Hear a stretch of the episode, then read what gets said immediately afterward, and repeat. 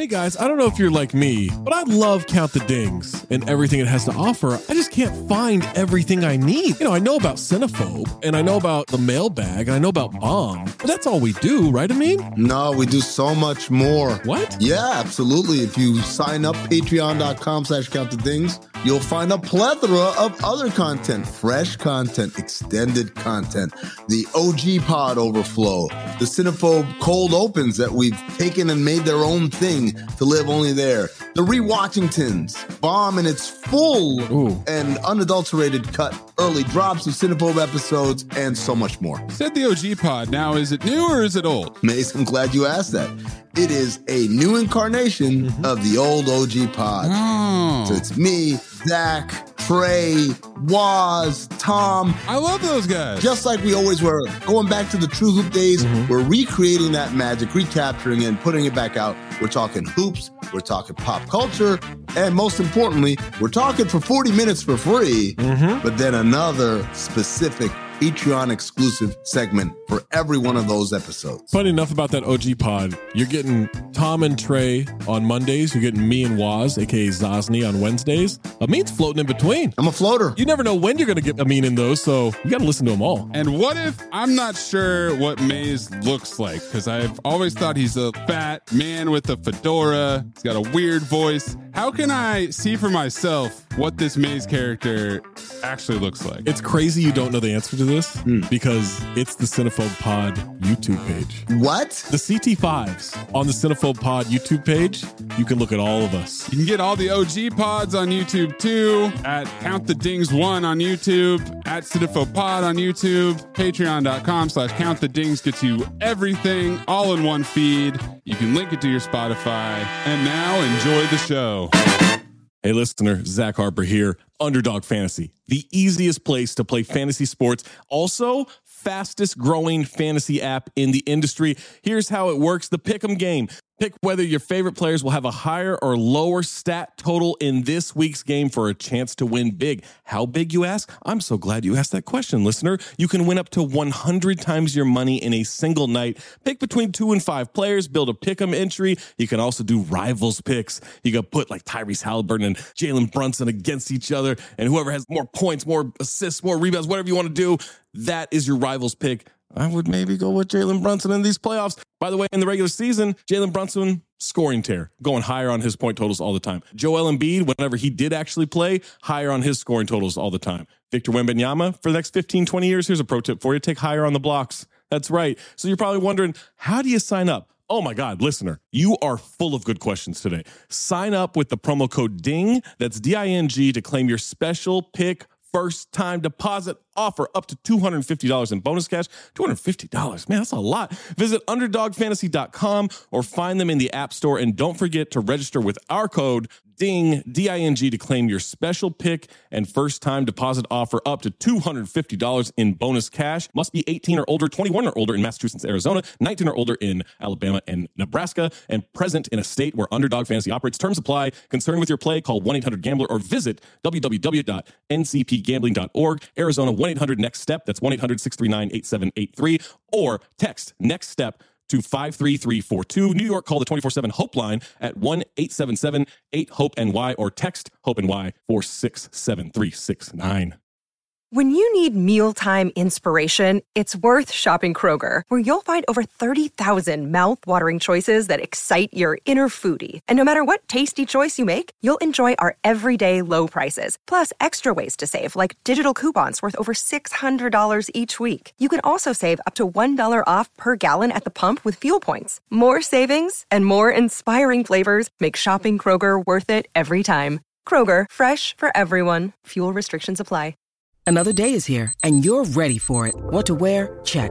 Breakfast, lunch, and dinner? Check. Planning for what's next and how to save for it? That's where Bank of America can help. For your financial to-dos, Bank of America has experts ready to help get you closer to your goals. Get started at one of our local financial centers or 24-7 in our mobile banking app. Find a location near you at bankofamerica.com slash talk to us. What would you like the power to do? Mobile banking requires downloading the app and is only available for select devices. Message and data rates may apply. Bank of America and a member FDIC. So what do you think? It's showtime.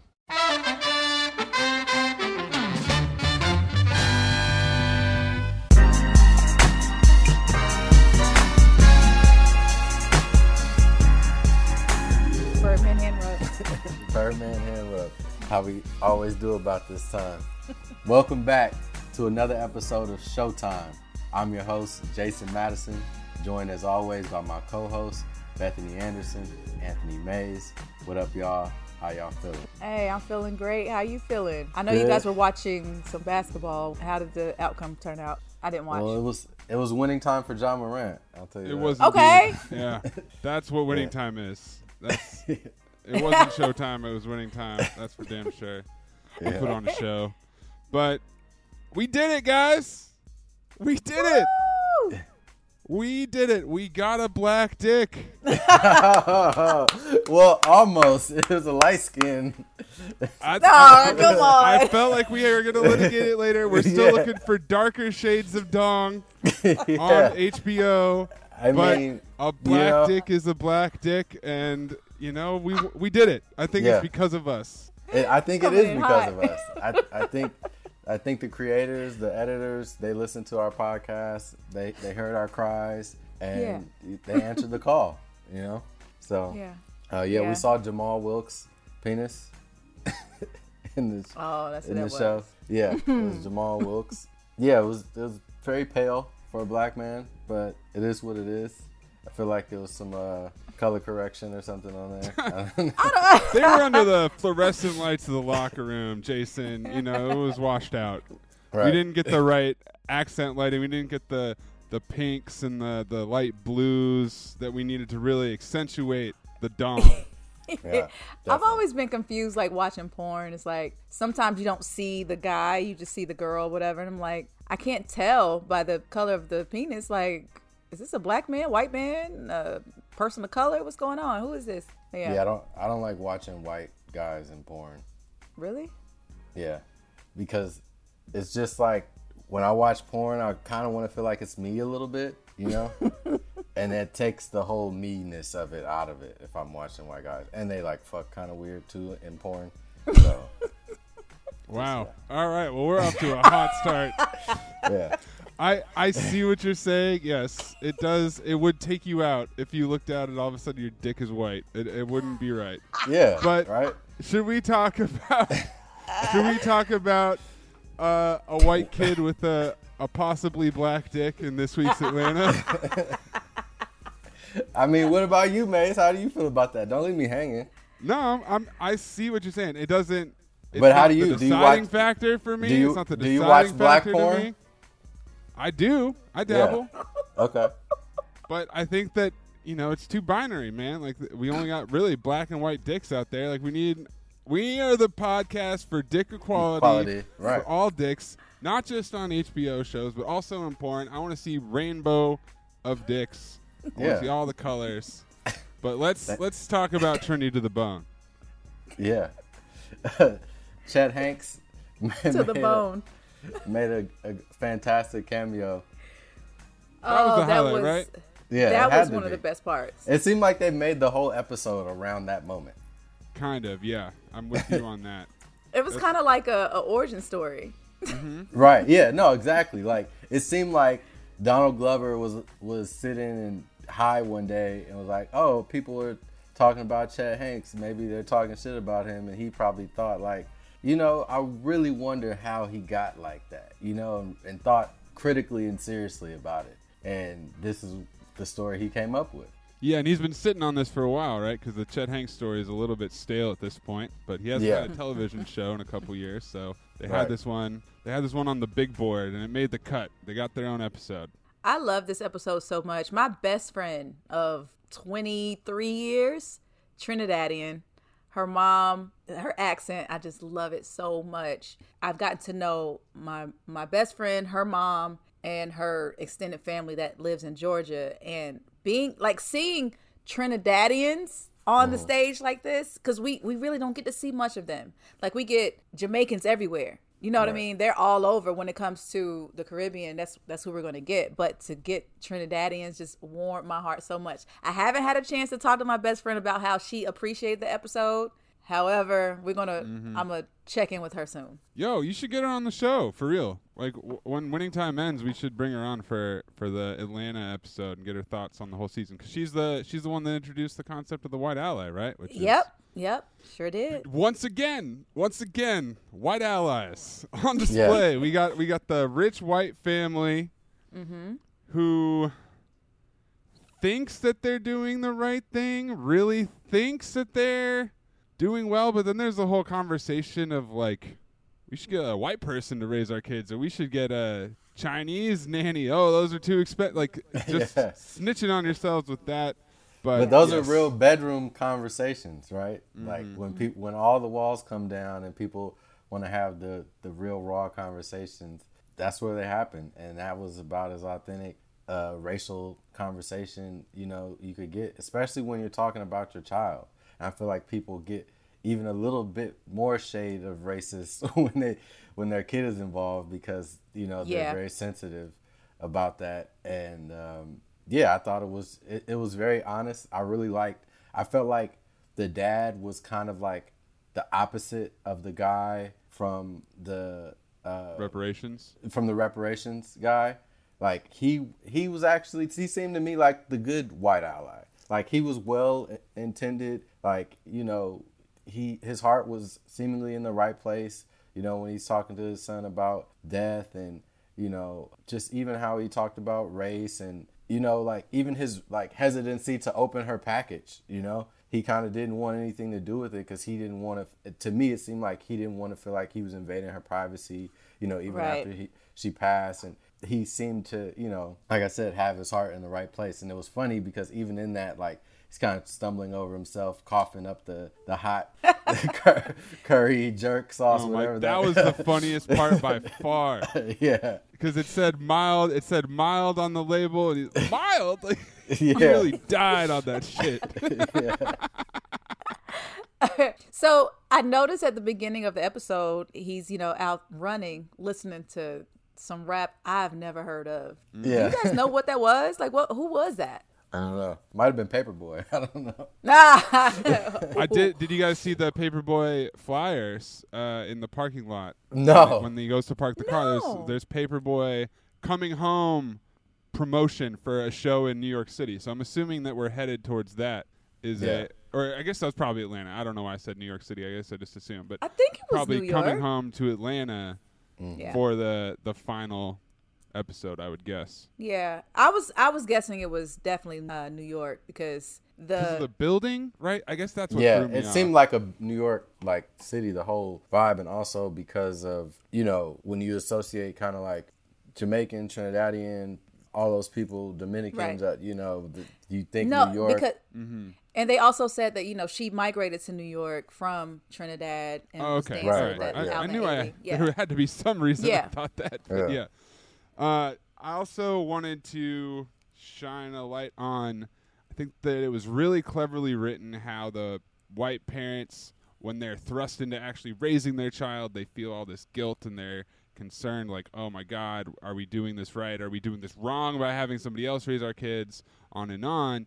And the way they tied that all back together at the end, when at the funeral, the family starts losing it because they feel like their mom wasn't there for them, was only there for these white kids like Chet Hanks in the back row, and mm-hmm. just that was a real nice parallel. Like, it's a it's a it's a systematic process where someone is always getting neglected, right? Like, Right. Yep. these parents. They'd either be neglecting their kids, but they can afford to bring somebody else in. Then that person is now neglecting their kids, and it's just a cycle that continues. I have a great grandmother who moved to Philly. She used to work for, for white families. She raised generations of, of kids. And, you know, we got family in North Carolina who are growing up with other family members while she's up here, you know, making money and sending money back home. So I definitely understood that whole dynamic because someone is someone is being neglected, unfortunately. But you got to go out here and make this money. how did how did get it. how did the her kids feel about that her not being around Um, no one's really spoken about it, and Yeah. even in this episode, it doesn't come out until the funeral. Right. you know the the one daughter the, her other two kids were fine it was just that one daughter who was like yo what the fuck um i saw that someone pointed out on twitter that the daughter who had an issue was the only one of the three who didn't have like she didn't have much of an accent Right. so it shows that she really wasn't around her mom that much because she didn't pick she didn't talk like her I don't know if that has anything to do with, you know, her mom being around or her just kind of not having an accent to blend in with her friends or whatever in school. Cause I know that's the thing too. Like you don't want to speak in this accent so you sound like everyone else. Yeah, that's interesting. I mean, I read her as the youngest child, right? Right. Yeah. And her name was Princess. Yeah. Of course. Yeah. Yeah. There Yeah. you go. I love the, I love the uncle the Yes. uncle coming Yes. in. Uh, I mean, my favorite part of the episode is when he calls the little boy small man as he's walking, and he's like, "This is how we sad." And I was like, "That's Yeah. perfect. That was a nice, beautiful moment because he really like because it was funny because you see him in that earlier like kind of shilling himself to the to the family like hey you guys need somebody to take care of your kid. But then you see he does have the ability to connect with the kid like very quickly you know and like he just has that energy about him. And he stopped the whole like you know all of their activity which is so crazy because it's like i remember just kind of growing up and hearing about all of this stuff. My dad uh, worked at the cemetery for 30 years. So Oh, wow. um, i didn't go to like a lot of funerals but i was around like all of that energy all the time whether if i was like visiting at work or something. So you hear about people falling out at ch- falling out at the funeral you know Yeah. trying to jump in the casket, like all of this stuff, like it's like stories I heard like a million times, and so to see them put, like kind of thrust all of them at once in one thing, and it's also kind of like you know common like black things that you hear about like at funerals, and they put them all jumbled them all in one, and I thought it was like kind of hilarious the way they did it, and then he kind of like freeze frames like everybody like hey wait like the white people are leaving like you're scaring Yeah. the white people Amazing. Um, Amazing stuff. great Also, you got Chet Hanks running up and yelling "World Star." So not only is the Chet Hanks joke a couple years old, but Chet Hanks in the show is about three years behind the culture, yelling "World Star." Maybe more than three years. How long has it been since we were in the World Star era? But still, like that that also shows something about Chet being raised by this woman. Right. He has this accent or whatever his name is on the on this episode. I'm not sure. I can't remember. Doesn't matter. His name's Chet. it's Chet yeah and in all of this chaos, he doesn't sympathize with what's going on with, you know, this family expressing loss in this way. Instead, he wants to turn it into an internet moment. It's like, yo, what the fuck? I thought you were I thought you were for the family and with the family and like here we are having another quote unquote ally really showing their true colors like, ah, you really ain't about that life. All right. Uh, There's only one thing I really gotta ask before we get out of Atlanta, which is what the hell is with that airdrop? What was that? Yo, What was that? airdrop Is that something that happens? Someone airdrops the dad a, Oh. a gooch. Oh yeah, yeah, yeah, bro. That see, that's the type of stuff that happens in the show. That's just like they just do it for the sake of being weird. Like you know, Of what- course, that's what I'm saying. That was it. Was, What it kind was of value? necessary. Yeah, what what what value does that add to anything? Like nothing. I don't That know. was- I, I, if it had paid off in any way, if it was connected to anything in any way, you know, maybe I, maybe I missed the gooch I missed it. callback, but Yeah. It, yeah, it was a weird, weird, distracting moment. yeah. This is not a Gucci quality podcast. no, this is a, this is a zero tolerance on gooches Yeah, getting airdropped at Yeah, a we gotta- funeral. At- we got to draw the line somewhere. yeah. Right? That's where it is at the Gooch. That's where we draw the line. There it is. it's very specific. Um, yeah, no, I wasn't Yeah, feeling. I that was at trying to figure that out. I was trying to figure that out because it was like I've seen some people talking about it on social media. Like, okay, what could this have meant? Some people feel like it was like the caretaker spirit saying, "Hey, I'm trying to send you a photo. Like, I'm trying to send you something." That's the only correlation that you come up I'm not rolling. the, the only other thing I want to to shout out in the show was the kid and how to, you know obviously like they show Chet Hanks is like the older version of what he is, but like the way he was feeling the vibes in the church and like all Yes, of his kind of like you know, from from him wanting the the the you know her season ends and you know she walks into class and all that. He was taking like so many cues, and she was really raising him. Yo, did you notice that when he was eating his his bland food, he was watching the Proud Family? Yes, yes, I did notice that. I was yeah, What the fuck? yeah, yeah. Threw me. I'm like, what is going on here? But, that's what happens. But that, you know, basically, I think that was part of the whole like them explaining the Chet Hanks thing and like how these white kids end up getting raised black is because they have black caretakers or you know caretakers from brown and black countries. Yeah. Only three episodes left of Atlanta, folks. We got three more weeks of it. Episode nine, Jason. I think you're gonna like this episode description. Rich Wigga, poor Wigga. Black and white episode. Yawn. Emmy bait. Why do they hate black women so much? Question mark. Ah, Wow, that's crazy. Jason's face. He's like, oh my god, Did you write that? they do exist. yeah. Um, upcoming, God. yeah, my, my my writing debut. So here's the deal. Usually, when I do these ad reads, um, I've never really tried the product until they became sponsors, and then they give us samples, and I try them, and then I endorse them. Uh, I'm not trying to make it seem like it's fake. It's real. I've tried them, and I like them, but it's not like I've ever used these things before they became sponsors. Today's a little different. Credit Karma. I'm telling you right now, I've used Credit Karma to fix my credit, to figure out what the problematic things on my credit report was, to pay those things off, uh, to get a loan in order to pay off some of those things, to apply for credit cards, to get credit cards I'll qualify for, to take care of them the right way, and then to make sure I level up. Credit Karma uses your credit data to find loan offers that are personalized to you so you can have a better idea of what loan amount you can get approved for. Karma will even show your chances of approval so you can choose between loan offers that you're more likely to get approved for and apply with more confidence. I've done this, ladies and gentlemen, and it absolutely works. Comparing loan offers on Credit Karma is 100% free, and best of all, it won't affect your credit scores and can save you money.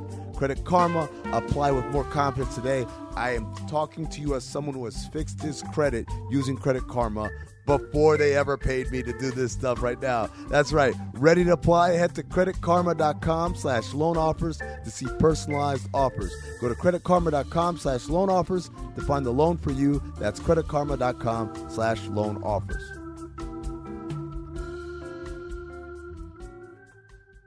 All right. Y'all ready to get some winning time? Yeah, let's get it cracking. I got a confession. I didn't I didn't get through I didn't get through my second take of it this Okay. week. Wow, we're all we're all slipping. You know, it's it's a stretch run Yeah. here, and we're trying to make the playoffs. They're trying to and make it's the play- just it's just tough, guys. It's It's- tough. It, I felt like Sally Field, you know. I was just that's my last breath. No, before we before we started recording, I was telling Maze that usually I take notes, but this episode I did not. I just Yeah, me to too. Watch it. I just wanted to watch it. We're flying blind, folks. We're throwing away the playbook. All right, That's we're right. just freestyling it this time. Mm-hmm. But I gotta say, we're eight episodes into this season. I thought this was one of the worst ones. yeah, definitely, and I think that's why it was hard for me to watch it twice. Not, I mean, also my schedule, but like, yeah, I I agree with you, Maze, hundred percent. Air high five. Why? Boom, Birdman hand rub. Why? okay, so look, I I like Sally Field a lot, but it was easily 20 to 30 minutes of the episode was her going out. And it just didn't feel like she was enough of a of the core of the show to like in an ensemble like this where we got so much going on it didn't feel like we should have shut it down as much as we did for her. I I get it. You know, I'm also being kind of a bitter, like heartless person when I say it. I I understand. Like it's just not what I'm really after. And then I thought that the way they handled the basketball was some of the worst. yeah Like the basketball scenes we got were were our man Wood Harris setting back picks for Kareem in the post. Like every, it was like, what happened this game? Well, Spencer Haywood sent a back pick for Kareem, and he scored a layup. End of game. Next game, what happened? Same shit. And it's like, okay, like that's barely how they run offense. Like, Yeah, Right. that- the only the- the only other thing they do is dunks to Michael Cooper. Like they have no other things to show. So that was bad. And then it just the structure of the episode, the countdown. Then we're in the playoffs. Then we're blowing through the playoffs, and all of a sudden it's the finals. I'm just like, okay, man. I, they they handle that what so I was terribly. worried about all year of how are they going to pace this out, and wow, we spent a whole episode on training camp, and we spent a whole episode on on this and on that. Th- It showed here they had to rush to get to the finale, and it felt forced. It- yeah, it felt extremely forced. I, I agree with you 100%, Maze. Like, they just fucking jammed it in and then just, you know? That's what she said. exactly. And then they, they they climax way too fast. Like, they, oh, Boy, and it wasn't, cre- That's- it was, that it is wasn't, a cre- bad recipe right there. You don't want to do both of those at the same time. No, but that's what they did. And then they there was no creativity to how they showed the playoffs or showed any other teams or No. showed like any tension about oh, we don't want to play this team or anything anything that goes on in the playoff atmosphere. It was just like 9 days, 8 days, blah blah blah. Like and it was just like I don't care about these title cards. I don't care about Sally Field dying for 30 minutes like this show is supposed to be about the Lakers the Lakers, not Jerry Buss's mom.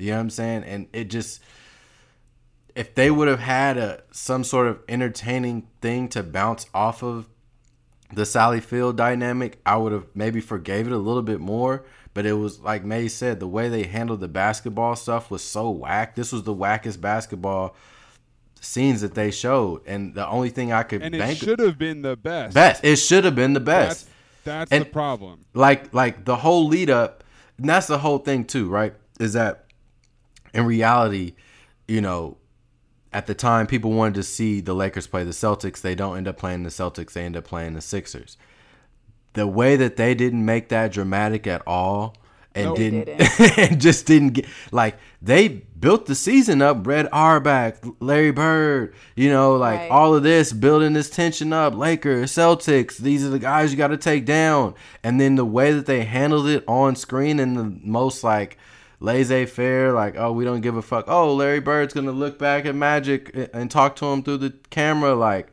what? That was fucking whack. Like show the Celtics trying or caring or anything like Show Dr. J beating the Celtics because we just met him last episode. You know. Right. Yeah, They yeah. could have continued. It was- You're right. yeah, please, so please that balance out this podcast. Please provide your your positive take. I'm sitting it. here now with the with the sad face No, because no, don't you, you guys kind of like off. changed my mind. I really No. I really enjoyed all of the Spencer Haywood that we got this episode. Cause you know, at the beginning where we're like, okay, Wood Harris is supposed to be in here, and then he shows up and it's like, why Wood Harris playing Spencer? Like, why this great of an actor coming in to play Spencer? It must be something serious. And we're getting to the meat and potatoes of Spencer and his drama. So I was really digging this whole storyline. Like I get what you guys are saying about Sally Field. Yes, we could have done without about 15 minutes of of her on screen. And if not, we could have had more Jeanie, you know, with her I guess being shunned out by this job by her dad where everyone thinks that she's super qualified for. And we haven't gotten enough of Claire. I need more Claire. She Right. comes in, she delivers the good and bad news about which this is something that I, I completely forgot about that the playoff format was completely different. That we had Used to get a whole bye. different format. Yeah. Yeah, And- yeah. So the Lakers got a buy in the first round. Uh, Dr. Buss is trying to make his three million dollars back, so he doesn't have to pay the Great Western Bank, and or he or he can pay the bank, and they don't own the Lakers outright. And yeah, Frank and Claire are there to let him know that hey, we just missed out on half a million dollars because we were too good. So I mean, that scene was cool, and that's the thing. It's like those scenes are cool, but the whole thing with them like breaking into the house, you know, like they could have cut that down at least two three minutes. I I don't know. It, I just I feel like the show forgot who his best characters were. You know, Pat Riley. You know, Adrien Brody as Pat Riley didn't get enough screen time. He never does. I think they. I think they did a. You know, it was. We're still playing out the Jack, Paul, Pat power struggle. Like that came to a conclusion this episode. I thought that was all right. Who didn't get any fucking time was Magic. Right. Literally, all Magic got was, Yes. oh, I'm waking up in bed with three white women, and like Rhonda didn't have the baby, and it wasn't mine anyways, and I have proof, but I don't know what that means because it's 1980. But anyway, Yeah, yeah. That's why I was wondering, like, how did he how did he get proof? I don't think they. I don't think paternity tests were like A thing. off Nah. in 1980. Nah, So, nah. Not like that. I don't Nah, know what that means, but yeah, I, it it felt when you build the cast up this big, people are gonna get benched, you know, and they, I feel like they benched the wrong people this episode. I feel like it was just poor timing. But let's talk about Wood Harris because I do think that was really good. Yes. And Spencer Haywood. Hello, listener. Guess who's back? It's me, Anthony Mays, your favorite butcher turned podcast producer, and I'm here to talk to you about ButcherBox. ButcherBox is the most convenient way to get high quality meat and seafood that you can trust delivered straight to your doorstep, free shipping, vacuum sealed packaging. It's ready to go right then. It's ready to pop in the freezer. You get exclusive member deals and a variety of high quality cuts at an amazing value. Going to the grocery store can be a huge pain. You're usually in a rush at an inconvenient time. You're waiting in line at the meat counter. You're taking a number. Maybe this place doesn't have a number. You're jostling with fellow customers. You're trying to get that ribeye that you want or that nice piece of salmon. Maybe the butcher that you're dealing with has a bad attitude or something. I don't know. That was never me, I promise, but maybe it happens. ButcherBox takes all of that out of the picture. You are always prepared with meat and seafood in the freezer, and you're not going to find quality for this price anywhere else other than ButcherBox. So sign up at butcherbox.com slash dings, D-I-N-G-S, and get our special deal. ButcherBox is offering our listeners a free for a year offer plus an additional $20 off. You can choose salmon, chicken breast, or steak tips free in every order for a year. Sign up today at butcherbox.com slash dings and use code DINGS, D-I-N-G-S to choose your free for a year offer plus get $20 off your first order. Hey, it's Kaley Cuoco for Priceline. Ready to go to your happy place for a happy price? Well, why didn't you say so? Just download the Priceline app right now and save up to 60% on hotels. So, whether it's Cousin Kevin's Kazoo concert in Kansas City, go Kevin, or Becky's Bachelorette Bash in Bermuda, you never have to miss a trip ever again. So, download the Priceline app today. Your savings are waiting. Go to your happy place for a happy price. Go to your happy price, Priceline. Is deep deep in the sauce. He's he's cracked out. He's passing out sitting up at practice. they have to shake him awake. He says, "I was meditating, motherfucker." How? And then Landsberger, Landsberger line of the episode, Jason. Yes, yes, yes. Pretty angry for a guy who's meditating. Yeah, that was good. Yeah, that was good. But I like I like what it what it generated, what it uh, churned up with Kareem. Kareem felt really responsible for him. I like that whole side of it. And then we get to the vote, and so I Yeah. put it to you, my co-hosts. Are you keeping Spencer Haywood on the team, or are you sending Spencer Haywood to rehab? Bethany, what is your judgment? Amy Winehouse, rehab, baby. Peace out. Go take care of that. Get that monkey off your back. Hey, you know what's funny? When I was watching it in the scene with um with Kareem and Spencer in the locker room, uh, I was really hoping for uh like a love and basketball type of uh resolution where they go, they go play on the forum floor for uh Spencer's ability to play on the team still. I would have loved that with Kareem's vote hanging in the balance. But um, Kareem being the stern man that he is, he already made his decision. And what, basically, once the free will and Magic Johnson was on the side of tough love, he kind of left him with no choice. So, yeah, I mean, I would have let him play on the team just because you needed him. He was their only true four, as Pat said. And he did end up playing on the team. So it was kind of an interesting, like, revisionist history because he does play in the finals. I, I made sure to look that up. He played in two games in the finals. So I don't know if he got Wow. fired. yeah. Wow, I don't know if they benched him like 100% mid finals or historically how. accurate. Know, oh man, he he might be the person to be most upset about his portrayal in the show, being that he did end up playing on the on the uh, final squad. I went out of my way to not look up what happened. Thanks, Jason. yeah. yeah. Well, now you know. I mean, I I had to know. You know, it's just like that's some you can't dramatize that and then me not have the curiosity to want to find out. True. But but Wood Harris was great, and I I started to think like, is Wood Harris my favorite actor like ever? Because he might be. Like, I like. I have personal favorites when it comes to everything. You know, I think most people are like that.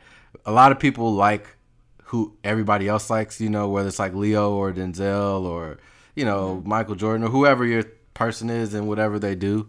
Um, it's I think Wood Harris is like like kind of how certain people feel about like Cam'ron or Joe Budden or like, you know, certain people like really love like certain guys. I think I feel that way about Wood Harris cuz I don't think there's anything I've ever seen him in that I didn't think he was great in. And for like the last 4 decades now, he's had iconic roles. yeah. Yeah. He has. I mean, who's who's better than Ace, uh, Avon, Julius, and remember the Titans? Um, I forget my man's name from Above the Rim, but I mean, Above the rim. Yeah. Yeah, I mean, who could be be more more menacing, more menacing than Tupac and Above the Rim? Like you know, so yeah. Um, and he played he played the hell out of Spencer Haywood in that scene with Kareem. You know, when he's talking about uh, the sharecropping. I thought that scene was great. That was probably the best Yeah. scene of the episode. I was wondering, did they get Sam Elliott to play the random guy whistling? um, I don't know if you guys got that reference, but um, but yeah, I thought that was that was dope. You know, um, his whole speech about that and basically, like you said, be having the monkey on his back and trying to overcome that and um, having big hands as a kid and just his whole journey and explaining that. I thought that was like kind of one of the key moments in the episode, and he did. He did it well. I see an award happening. I see an award coming his way. I don't think he really has won any awards. I don't think he's ever. That's but that's the thing that I love about him is like he's so underrated, and it's crazy to be so good and to Yeah. be still underrated. But I, I don't know. I think it's just like if you're not one of the top two, three black actors, or you're not British, that it's hard for you to win awards. right. You know. So we were talking about um, something last week, and one of our listeners sent me a DM and said, "Man, y'all let Mays get that off. Jay Z is the coolest nigga in history." uh oh, here we go. Um, so I think Jay Z is cool, but I understand if someone doesn't think Jay Z is cool, I get it too. Because sometimes he has like some moments where I'm like, oh, okay, like all these pictures of him like playing sports, he looks awkward as fuck. He doesn't. I mean, Jay Z is is unathletic as hell. Like he is not like, but he's still cool. He should never be on a field or court or anything like that. But stick to what you know, Jigga. yeah, So Mays, do you not have anything to say to defend yourself and your terrible take? look, look, look, look, look, look, look, look, look, look. Okay, I didn't say that Jay Z isn't cool. I said he's not one of the coolest people. Like that is an exclusive club. There Okay. not that many people in it. So who's in this club? Coolest people. So we, you know, we threw this around a little bit. We had some different ideas on it, on how to approach it. Prince. Prince is one of the coolest people out there, and he does it in a way that is entirely his own Woo. because it's not really clear if anyone's ever really had a conversation with Prince. it's kind of like people would just exist around him. So, in terms of being that cool, there's there's not very many people on that level. So, I now I pass back to both of you. You name a cool person, and we'll see if Jay Z fits into this picture anywhere. Okay, I'll say I have two nominees. Um, I think I may have mentioned one of them last time, but Andre 3000 Okay. Perfect. is cool, right? Like nobody would argue you. Ice cold. Yeah, what's cooler than being cool? Yeah, I think that's one of the criteria is that like nobody would argue with you about that person being cool, and Andre 3000 kind of fits that mold completely. Um, Okay. The other person I was gonna say is Allen Iverson. I think Right. Allen uh, Allen Iverson represents cool. Okay. Like, you know, like any. Also, it's like if any black person like you ask would say like they're cool without hesitation, like that's usually a good litmus test. You know, like older or younger, and like I think both of those guys kind of fit that bill. Um, okay. Yeah. I mean, I see guys, you know, not far from his age who have tattoos, the exact tattoos that AI has on his body on their body because he was Yeah. that fucking cool. Yeah, and that's the thing. It's like you got to be that person, like that. Other people don't mind emulating you, and you and you don't even really get mocked for it either. You know. Yeah. So that's Okay. So now that we were we were just talking about him, but Wood Harris is on my list. I think he's Yeah. cool as fuck. Mhm. Mhm. He's just smooth. I don't know. I've kind of low key had a crush on him for a while, but you know that's that's that's another topic. But okay, Right. so another person that's on this list that I don't really hear anyone talk about because we only got a chance to have him for a few years in the public eye, but Chadwick Boseman, and I can say this because I actually met him and in person. This is one of the coolest motherfuckers I've ever seen in my life. The way he walks, the way he talks, he just has a very commanding presence. When he walks into a room, the energy shifts in an incredible way. So Yeah. Chadwick is on my list. Barack Obama, we mentioned him last week, definitely on that list. Uh, Prince was my number one. He's yeah, the I- coolest. I, I mean, like he just doesn't even fit into any Yeah. category. Like he is an alien. yeah. So of Yeah. course he's the coolest because who doesn't want to hang out with an alien? okay. I got I got one for you guys. So I was thinking about this because we didn't mention any women. What about Rihanna? Oh yeah. yes. Because I feel like yeah. you know because and i don't want to i don't want to like compare her to like you know other like f- female artists or whatever but she has a certain like coolness like because other ones are like popular and you like them and you know i don't want to like single anybody out but like she has a different air about her that's Yes, just like You could hang out with Rihanna. yeah like you you would want to smoke a blunt with rihanna like You'd want to smoke a blunt with Rihanna, eat some tangerines with salt on it because that's what she's addicted to now. She's pregnant. Yeah. And just just chill, just vibe. You know, like that'd be dope. I gotta represent for my white people out Yeah. there. Harrison Ford. harrison ford is pretty Solo, cool yeah One of the cool, like in his prime, Yeah. even even as an old man, but in his Mm-hmm. prime, one of the coolest dudes out there. I'm gonna go even further back. I'm gonna go even wider. Paul Newman, one of the Okay. coolest dudes yes ever to yes grace the silver screen. Those are my Yes. two Yeah.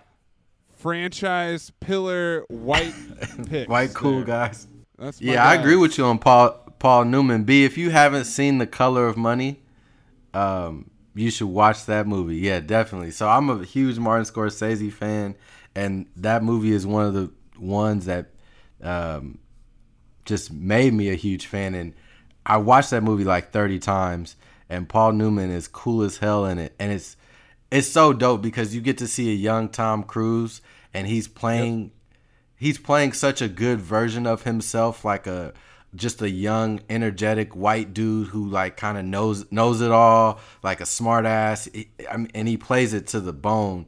And then Paul Newman is like the cool wise older older man like dresses smooth sharp knows like the older black guy at the pool hall like just as cool as you want to be man. Um so yeah that was a great great entry there Mays. Yeah, He Good doesn't job. just sell salad dressing, B. that's right. yeah, I gotta check what him about- out because I know a lot of people know him for salad dressing. That's crazy. What about Arnold Palmer? Hmm, He think came up with a cool ass drink. I mean, yeah, I think that I don't know Sports Center him, commercial is pretty cool.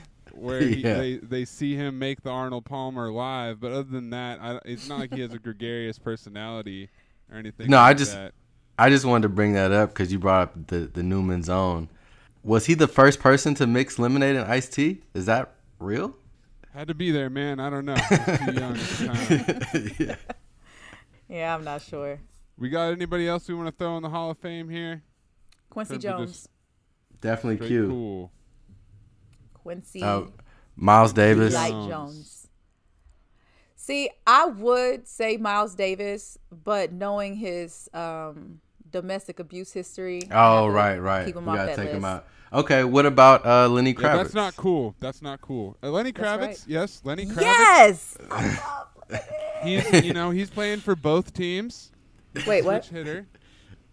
The, His, Jew, the Jews. dad is extremely oh. Jewish. Oh, I was like, wait, what? Thought he- well, I mean, hey man, '90s were a crazy time. All right, maybe he did a little bit of that too.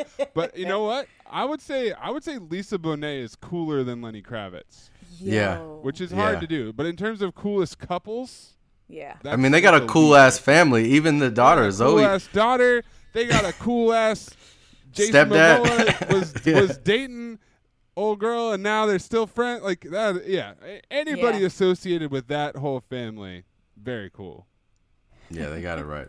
They got it figured out. Okay, I'm sorry. I just I've been kind of casually googling here just to try to spark some some ideas. I found a really dumb list. Top Okay. 10 coolest people of all time. Number 1, Jesus.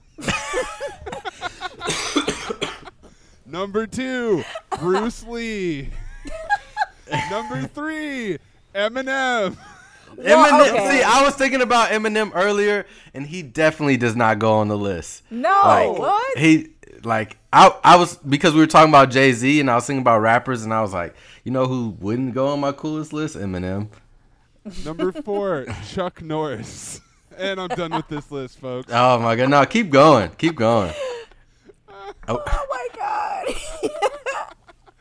You're never going to beat Jesus, okay? no, yeah, that's that's no. You said Eminem and me and Jason were like, what? Fuck out of here. keep going, Mace. We got who else is on that list? You don't want you trust me, you don't you you really want the rest of this? Okay, fine. Number 5, Michael Jackson. Number 6, Arnold Schwarzenegger. Number 7, The Rock. Number 8, Will Smith. This list hasn't been updated since the Oscars. Number 9, Mick Jagger. Okay. And number 10, Jimmy Page. That's right. The guitarist from Led Zeppelin. I'm sure that one No, was that- high up on your list, right? That list was all wrong. I would That was a I wouldn't terrible put list. it. Jesus is the only person who would have made my my list from Jesus that is list. just all right with me. Jesus is just all right. Oh yeah. Oh. You know who's ki- you know who's sneaky cool and and kind of just seems to only really be getting cooler is Seth Rogen. I can see that. Yeah. Now that he's Seth making Rogen is definitely very pottery cool. and selling his Yeah. own bougie weed, he's a cool man. Representing for Mm-hmm. the the not so handsome, you know, which is violating my list, which I should point out. That's one of Oh. the reasons. Like Jay Z versus Seth Rogen. Yeah, I'm see- giving see- the edge to Jay Z. I'm giving the edge to Jay Z.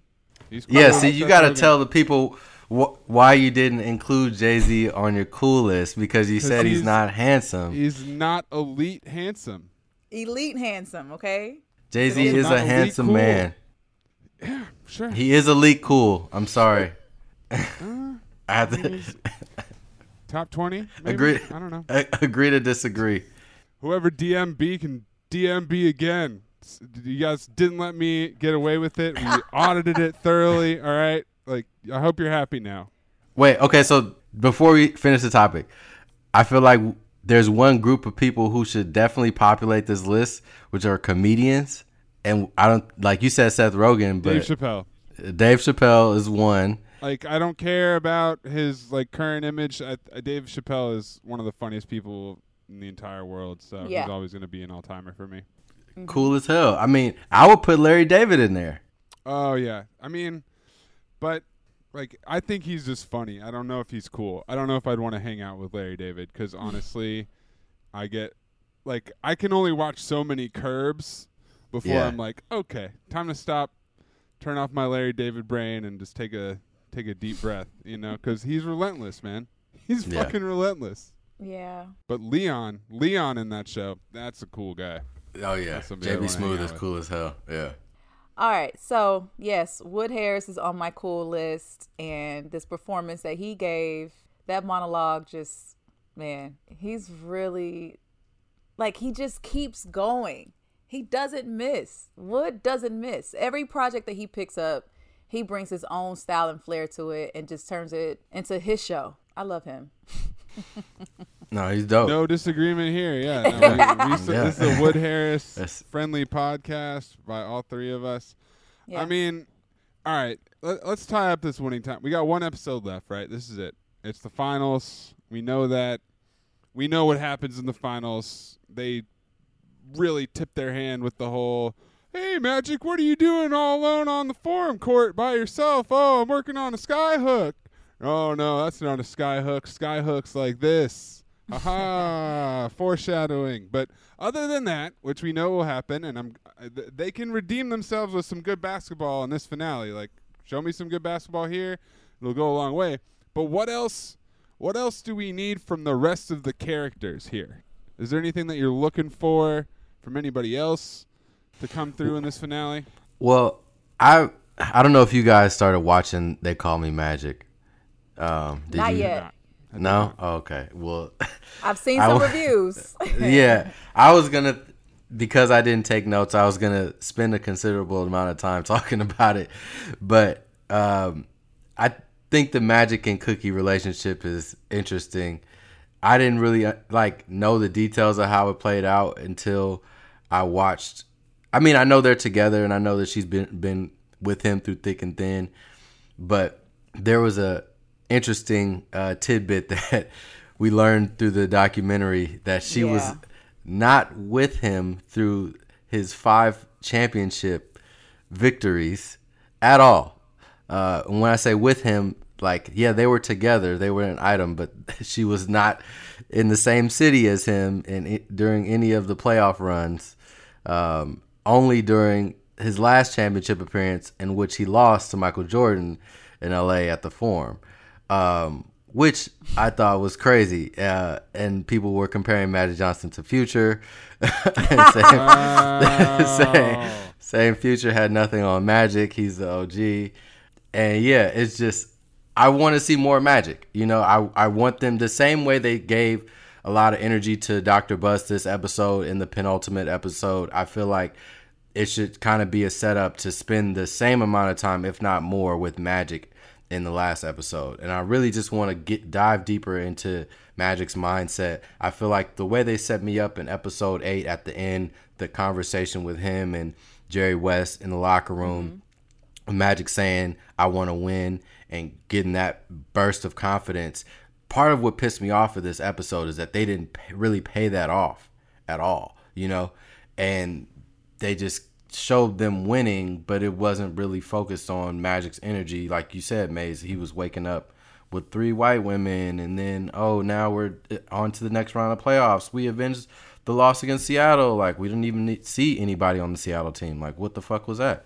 Um, so yeah, if you guys can focus on the basketball and focus on Magic Johnson and not just Kareem teaching him the sky hook, you know, more what his mindset is towards winning and why he doesn't need Cookie there, you know, um, because obviously that's a part of his mentality of like you know some boxers don't have sex before their fight, and Magic has sex, but he doesn't obviously want that emotional connection to get in the way of what he's doing, and that's the thing that, as foul as it is, is probably what propels him to block out all the other shit. And you know, we see that in Michael Jordan in a much less, I guess, toxic way in relationship terms, but Michael Jordan has his way in a in relation to the other players around him, you know? And Magic is more inviting to the people around him, but he just is a dick to his woman. Yeah, I agree. I think because we started with that cold open with Magic, that we need to come full circle at, at some point and maybe end this with Magic because that was just such a startling scene. And I know that's years after, you know, this first championship, but we need more Magic because that last episode did not give us enough. What about you? What do you need to see, Mays? What do I need to see? Landsberger needs to get a garbage time bucket, maybe a little celebration, you know, something like that. He's Uh-huh. been marginalized for way too long on this show, and he's clearly been a glue guy in the locker room, keeping this team together, keeping everybody loose with his one-liners. So That's what right. I'm looking for. But you know what? I feel like we're headed towards Pat Riley putting on the suit and slicking the hair back, even though that feels premature. It's really weird. Like they they really tease. You know, they got the Armani on the bed this episode, and he's got Right. the jacket on, but he's no pants on. He's like, he keeps doing this. He keeps touching his head, but not all the way, like with the grease. So it feels like that's going to happen, and that's going to be like his season arc. But he's still just the assistant coach, and you know they've been. I think that's one of the better characters at this point, but still feels premature for that. So I don't know, man. I'm. I want to see good basketball. If they nail the basketball in this episode, I'll forgive a lot, and it'll just leave a much better taste in my mouth after this season. But I'm optimistic. I still got hope. So, what do you guys think about Jerry West in this episode? I loved his energy. I always love his energy, man. he was Like, daunted with that task of, you know, picking a coach. It's on Yeah. him again. After, after all, after trying to avoid responsibility all year, it's it's back in Jerry West's hands. Yeah. Yeah, I like that scene with him and uh, Bill Sharman when they're kind of waiting in the wings at the end of the game, and Sharman is telling him about you know his time in the army and basically saying we were 18 and 19, you know, year old kids scared to death, and every once in a while we would sit there and watch the game, and we're thinking like. What's so important about this game? Why do we want to watch this game? And then he was just like, but what else will we do? And like, it actually was that important, you know, because it's like, Yeah. that's who we are. And so I, I loved his, you know, kind of taking Jerry's stress and, and making him realize, like, hey, man, what you're doing is worth something. And it is mm-hmm. worth all of the energy that you're putting into it. I thought I thought that was a really nice moment in the show. You know who disagrees with you? Jerry West. That's going to do it for us this week on Showtime, the podcast about the show Winning Time, based on the book Showtime, which airs every week on HBO, not Showtime. For Bethany Anderson, Jason Madison, I'm Anthony Mays. We'll see you next time for the real finale, the real winning time. And then after that, we'll keep talking about Atlanta for a couple more weeks, and then the great unknown. See you next time. Peace. Peace.